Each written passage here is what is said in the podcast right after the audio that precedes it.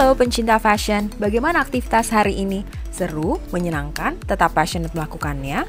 Di episode pertama Jakarta Fashion Week Podcast, saya, Zornia Harisantoso, mengajak fashion designer Jena Harana Nasution berbagi cerita dengan tema Define Your Passion. Jena Harana Nasution yang akrab dipanggil Jehan adalah salah satu sosok dalam arena modeswear tanah air yang merintis label Jena Hara sejak tahun 2011. Yuk disimak! Hai Jehan, apa kabar? Hai Mbak, baik. Iya, sebenarnya udah sebulan lebih nih kita di rumah aja. Seperti apa Benar. nih kesibukan Jehan saat ini? Ya, kesibukan aku seperti ibu-ibu yang lainnya ya. Karena apa? Sekarang anak-anak pada homeschooling, jadi ya udah di rumah ngurusin anak, terus juga apa kerjaan juga jadi uh, work from home juga gitu. Jadi ya lumayan berwarna lah hidup aku. Apalagi kan aku biasanya kan uh, seringnya di luar ya Mbak ya. Jadi begitu hmm. di rumah uh, harus ngadepin anak-anak di tengah problematika pekerjaan dan si pandemik ini jadi kayak lumayan bercabang-cabang pemikiranku. Tapi iya. happy sih, enjoy tetap.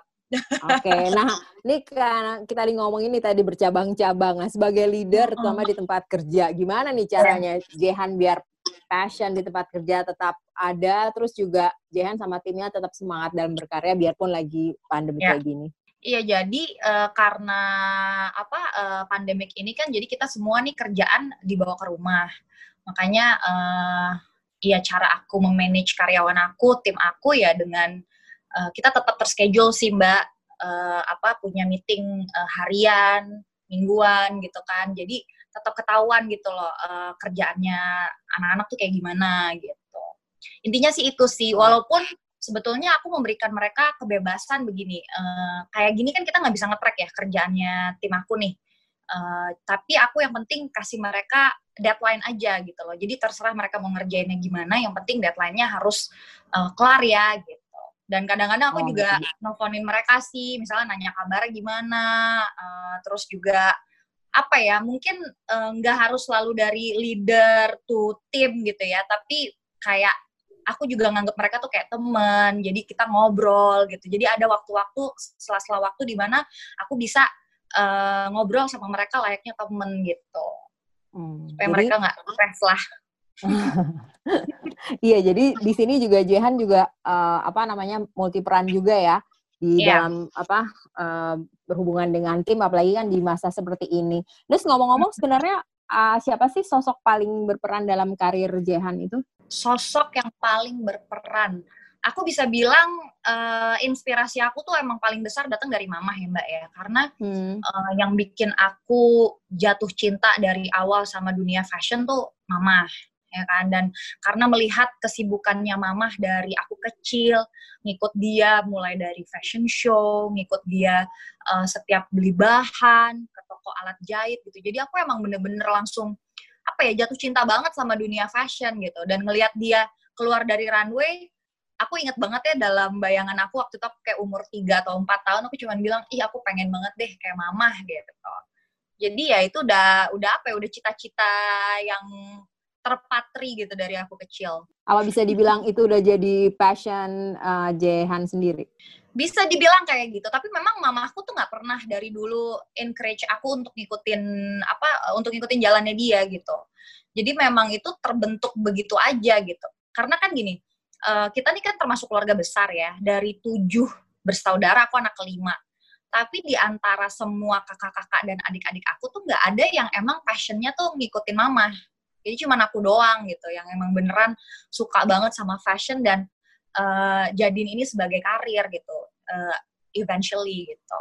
Jadi tapi itu sebenarnya nggak ada hubungannya kebetulan aja ya, apalagi karena mungkin dari kecil ya udah udah ngeliat, udah ini banget ya.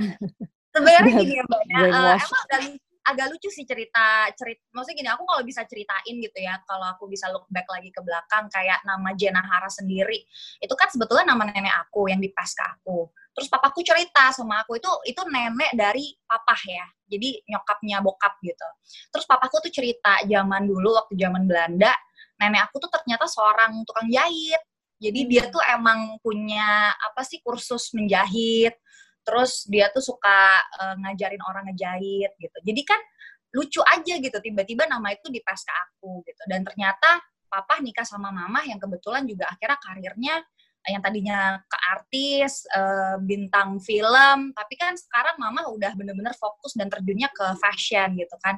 Jadi emang bisa dibilang dari dua apa ya dari uh, mama dan dari papa dari dua ini ya akhirnya terjadilah aku gitu loh. Jadi kayak bisa dibilang pas ya. gitu, kayak pas aja gitu loh. Untuk Jihan sendiri sebenarnya definisi passion tuh apa sih? Definisi passion tuh buat aku sesuatu yang aku kerjain dengan hati yang selalu happy gitu.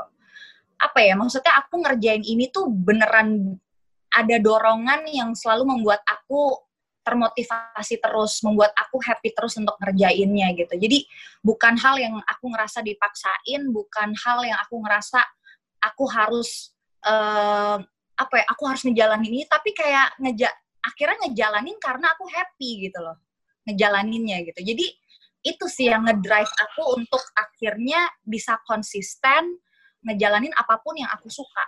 Karena happy ya, karena ya kan ya, intinya kan karena happy. Nah, hmm. sekarang kita ngomongnya agak serius nih uh, sebagai fashion designer. fashion designer yang uh, menjalankan passion terus juga entrepreneur. Nah, tapi kan sekarang ini lagi masa pandemi nih. Kalau untuk menurut uh, Jahan sendiri sebenarnya tantangan utama apa sih gitu? Tantangan utama ya, aku rasa ini sebenarnya dirasain oleh semua orang ya Mbak ya. Kayak kita sebagai pengusaha deh aku bilang dengan adanya si pandemik ini ya bisa dibilang sekarang kita nggak bisa yang namanya ngomong ya udah deh gimana cara kita cari untung enggak susah kita kalau mikirnya ke sana gitu jadi emang kayaknya nih sekarang momen di mana kita bener-bener harus uh, aku nggak bilang kita relax ya, tapi lebih tepatnya uh, kita bener-bener mikirin value apa sih yang mau kita sampein gitu loh. Kayak sekarang nih buat aku yang terpenting uh, adalah tim aku gitu loh. Gimana caranya aku bisa uh, tetap gaji mereka, gimana caranya aku bisa tetap memotivasi mereka gitu dalam keadaan seperti sekarang gitu. Karena aku tahu gitu ya Mbak ya, gimana pun juga nih kerjaan aku sekarang nih uh, menyangkut banyak orang gitu loh makanya yang aku lakuin sekarang tuh gimana caranya aku bisa survive dulu deh dari apa pun ini gitu. Jadi aku udah nggak mikirin, oke okay, harus dapat untung segini. Apalagi sekarang kayak lagi jam uh, bulan puasa gini, ini kan waktunya kita bener-bener mencari pundi-pundi uang gitu kan. Tapi aku udah nggak mikir iya, ke sana gitu. ya. Benar gitu. Apalagi kita sebagai modest uh, designers kan, ini tuh emang saatnya banget gitu untuk cari uang tapi aku udah gak bisa mikir ke sana gitu loh mbak yang aku bisa pikir sekarang gimana caranya aku bisa survive dari ini semua gimana caranya aku bisa memotivasi mereka gimana caranya aku bisa keep mereka gitu kan karena akhirnya ujung-ujungnya yang paling matters adalah orang-orang yang tetap percaya dan mau jalan bareng sama kita gitu itu sih sebetulnya masa ini kan buat uh, Jena yang paling Jehan yang paling penting value adalah tim terus juga hmm. uh, kepercayaan ya trust kan ya tadi ya, ya. trust gitu. benar benar boleh tau nggak boleh share mungkin salah satu caranya tuh kayak apa iya jadi aku cerita sedikit ya mbak sebetulnya tuh bulan lalu eh bulan ya bulan April itu harusnya aku tuh buka toko di mall jadi jadi kebayangkan gara-gara ada PSBB terus orang nggak boleh ke mall tuh kayak oh my god gitu. Semua tuh plan aku tuh ambiar mbak. Kebayang nggak tuh? Nah itu tuh kayak oke okay, aku harus apa ya aku harus create another new plan lagi nih gitu. Dan itu aku ngobrolin sih. Intinya gini apa pun keadaan company apa pun yang terjadi aku selalu uh, bicarain ini sama tim aku. Itu salah satunya. Aku nggak pernah uh, nutup nutupin apa yang terjadi kenapa karena buat aku uh, balik lagi kayak tadi mbak bilang gitu trust itu buat aku penting banget karena aku ngerasa uh, yang aku jalan ini kan buat aku ini juga sesuatu yang aku pengen mereka juga trust gitu loh. Jadi kita sama-sama ngobrolin, ngomongin, apalagi jujur ya Mbak ya, bulan bulan apa ya ini? Oh ya bulan lalu aku bilang sama mereka, aku aku nggak bisa gajiin mereka full karena dengan keadaan aku ini uh, aku ceritain gini gini gini gini gini gini gini gitu kan. Tapi mereka ngerti, mereka mau maksudnya mereka mas, masih mau jalan bareng gitu. Padahal aku takut banget itu akan mendemotivate mereka kan dengan wah yeah. gila nggak nggak apa nggak digaji full gimana nih segala macem gitu tapi ternyata mereka malah tetap semangat semangat aja gitu loh dan itu aku tuh thankful banget gitu loh ke mereka kayak apa ya buat aku tuh value teamwork itu nomor satu ya aku selalu aku selalu bukan aku membanggakan tapi aku selalu percaya bahwa uh, Jenahara itu berdiri bukan karena aku sendiri. Karena aku aku selalu punya orang-orang di belakang aku yang kita tuh sama-sama ngejalanin Jenahara. Jadi buat aku tuh Jenahara itu kita gitu bukan aku gitu loh. Walaupun itu namaku gitu kan. Nah itu sih prinsip itu yang selalu aku uh, apa ya selalu aku bagiin ke mereka gitu selalu aku ingetin ke mereka bahwa uh, part yang ada di aku itu juga ada part di mereka gitu. Jadi alhamdulillah aku ngerasa uh, tim aku tuh melihat Jenahara juga ada self of belonging saya gitu loh mbak. Nah itu yang hmm. aku ngerasa nggak gampang ya untuk ngedapetin tim yang punya kepercayaan sebesar itu gitu. Sama sense of belonging itu ya tadi ya, yes. untuk ha, suatu brandnya. Oke, ya. terus juga karena masa ini uh, Jahan berarti lebih banyak di rumah aja, kan biasanya Bener. sibuk gitu. Terus uh-huh. juga sekarang di rumah aja sampai uh, apa namanya lebih banyak dibandingkan yang keluar-keluar. Nah, terus komentar anak-anak sendiri gimana nih lihat ibunya lebih banyak di rumah saja. Sejujurnya ya, aku tuh bener-bener merasa bahwa uh, apa pun ini ya, ini tuh pasti ada hikmahnya sih Mbak. Kayak kayak tadi aku bilang aku tuh jarang banget ada di rumah. Biasanya tuh uh, dalam waktu satu minggu cara aku deket sama anak itu dengan uh, spend uh, quality time. Karena aku tahu aku nggak punya segitu banyak waktu dengan mereka gitu. Tapi sekarang aku punya quality time tapi aku juga punya waktu yang sangat banyak untuk bisa aku uh, spend sama mereka gitu. Jadi akhirnya aku nggak kepengen ngeliat itu sebagai sesuatu yang bikin aku stres. Karena kan tiba-tiba kan kita berubah banget nih, life changing banget kan mbak sekarang kayak yang tadinya mungkin kita uh, pagi-pagi udah harus ke kantor, tiba-tiba ini masih ada di tempat tidur, terus uh, harus nge, apa uh, homeschooling anak-anak gitu dan itu stres banget loh mbak beneran. Cuman ya apa ya? Maksudnya stres buat ibunya ya? Iya, stres buat ibunya. Dan tahu sendiri lah, maksudnya anak-anak juga akhirnya kan caper ya cari perhatian lah sama mamanya ini itu segala macam. Tapi ya intinya sih gini ya, jalanin aja sih Mbak sebetulnya. Kadang tuh orang tuh nggak mau ngejalanin, udah udah keburu gini, aduh ntar begini, ntar begitu, ntar begini gitu. Nah akhirnya itu yang aku aku buang gitu loh. Uh, apa uh, perasaan-perasaan kayak gitu gitu. Jadi akhirnya aku cuman ya udah jalanin jalanin prosesnya dibikin enjoy aja dan akhirnya ya apa ya happy happy aja. Aku aku nggak selalu ngambil hikmah positifnya aja sih kayak misalnya bisa bangun tidur lebih siang gitu eh, enak juga ya gitu. Biasanya pagi-pagi udah ngapa-ngapain gitu kan. Jadi selalu ngambil positifnya aja gitu loh. Okay. terus jadi uh, di apa namanya tadi kan udah bilang supaya nggak stres dan lain-lain. Sebenarnya uh, mau tahu dong guilty pleasure Jehan tuh apa sih? Guilty pleasure aku apa ya nonton Netflix kali ya. nonton Netflix, ada waktu nonton Netflix, thank God. Terus kadang-kadang nih kalau malam-malam gini misalnya jam 11, kan anak-anak sekarang lagi apa ya tidurnya lagi malam-malam banget ya Mbak jadi nggak bisa kayak normalnya gitu kan. Jadi kadang-kadang jam 11 jam 12 malam terus kita kayak suka eh kita ini yuk food yuk food gitu. Jadi kayak ya udah bener-bener quality time aja sama anak-anak. Tapi abis itu tidur ya ya udah abis itu tidur gitu kan. Jadi kayak ada momen-momen yang aku rasa mungkin nggak akan bisa it terjadi kalau emang itu hari-hari yang normal gitu nggak ada si pandemik ini gitu. Nah itu tuh yang aku akhirnya berusaha untuk nikmatin gitu loh waktu-waktu seperti itu. Jadi ini jadi new normal juga buat Jehan ya? Iya benar benar. Nah terus sebenarnya selama di rumah aja nih Jehan ada hobi baru nggak? Hobi baru uh, ya karena aku juga abis aku nggak tahu ya mbak ya hobi baruku tuh apa ya? Karena aku tuh seneng bisa bilang gak sih kalau hobi itu cari duit itu termasuk hobi? Karena aku tuh otaknya mikirnya dia bisnis mulu gitu dan aku selalu seneng gitu loh kalau aku tuh bisa kreatif apalagi apalagi gitu. Kayak tiba-tiba aku kepikiran bikin toko pizza itu kan juga kayak di luar oh ya bikin toko pizza? gitu. Iya bikin Resepnya toko pizza. dari mana tuh? Kebetulan uh, resepnya kebetulan uh, aku punya partner di situ gitu loh. Jadi kebetulan partner aku ini uh, dia juga basicnya juga bukan chef, tapi dia emang seneng banget bikin pizza dan emang langsung belajar sama orang Itali gitu kan.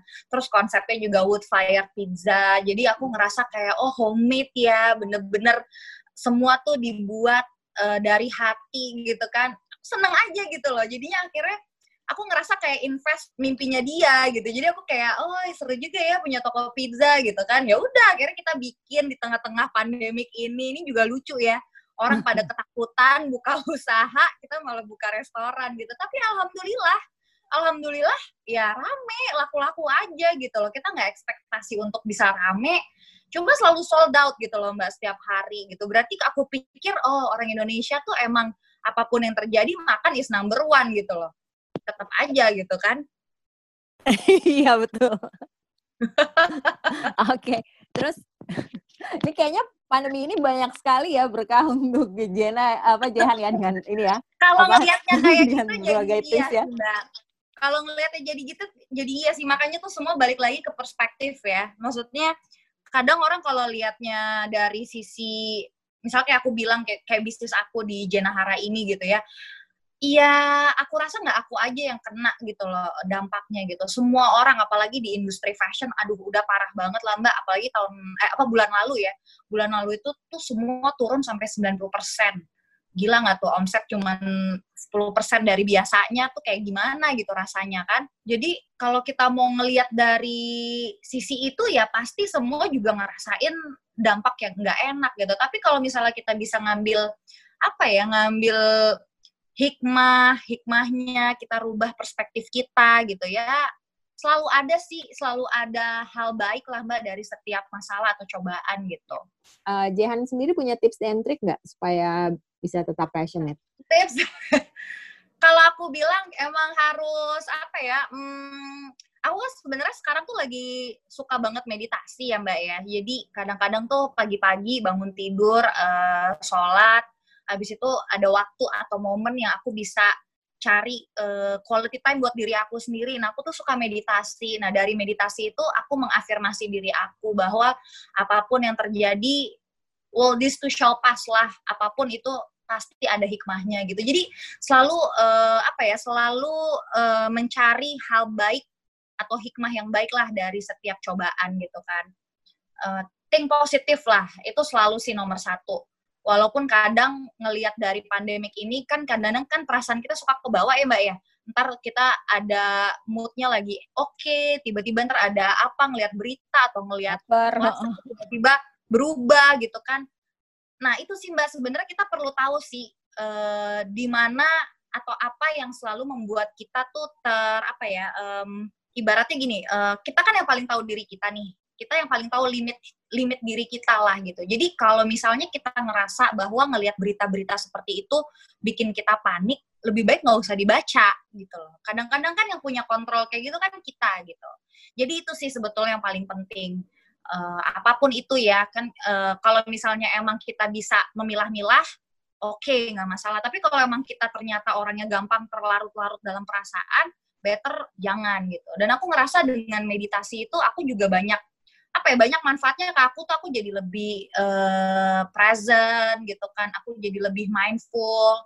Ya kayak tadi aku bilang yang biasanya aku mungkin selalu uh, quality aja sama anak-anak sekarang aku punya quantity yang di mana prosesnya itu aku bisa nikmatin gitu. Apa pun itu ya padahal mungkin anakku tuh lagi rese atau apa tapi aku bisa nikmatin itu gitu. Aku jadiin itu sebagai ya udahlah mungkin nggak akan ada waktu kayak gini lagi atau momen seperti ini lagi. Jadi apa pun yang terjadi sama hidup kita anggap itu sebagai anugerah sih mbak gitu loh jadi semakin kita bisa mensyukuri hal-hal seperti itu semakin banyak hal-hal baik yang datang ke diri kita gitu Oke, okay, thank you Jehan. Jadi tadi kalau yang yeah. udah kita dengar dari Jehan itu passion adalah sesuatu yang bisa bikin uh, Jehan merasa happy. Terus di masa pandemi ini trust mm-hmm. terutama mm -hmm. untuk teamwork itu penting banget karena yeah teamwork itu juga punya value tersendiri untuk uh, Jehan baik sebagai entrepreneur yeah. maupun sebagai brand kan ya. Terus yeah. juga uh, sebaiknya kita harus selalu berpikir positif dan tentu saja kita juga harus tahu limit kita di mana ya. Oke. Okay. Terima kasih telah mendengarkan Jakarta Fashion Week Podcast episode pertama bersama Jena Hara Nasution. Kalau mau tahu keseharian Jehan, follow Instagram at Jena Hara Nasution. Dengarkan Jakarta Fashion Week Podcast di Spotify, download aplikasi Jakarta Fashion Week di Google Play dan App Store. Follow juga Instagram at Official untuk mendapatkan update seputar industri fashion. Jangan lupa lebih sering cuci tangan dan selalu pakai masker saat keluar rumah. Setiap usaha kecil kita akan berbuah kebaikan. Sampai jumpa di Jakarta Fashion Week Podcast selanjutnya.